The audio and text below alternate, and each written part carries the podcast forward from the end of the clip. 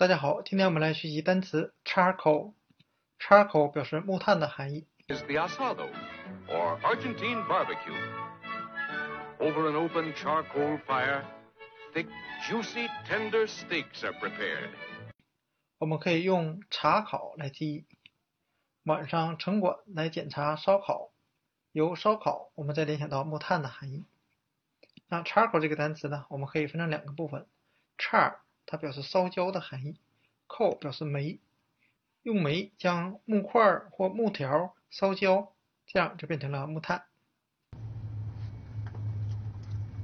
It smells funny, like uh, charred electrical insulation. Might just be rocket fumes. 那我们看 charcoal 这个单词，它除了表示木炭，还表示炭笔的含义，就是用炭灰或木炭做成的这种画笔。He keeps a journal and he paints. He even showed me charcoal drawings that he drew me. Wow. Yeah, well, he'd prefer watercolors, but you know, he has easy access to a lot of charcoal.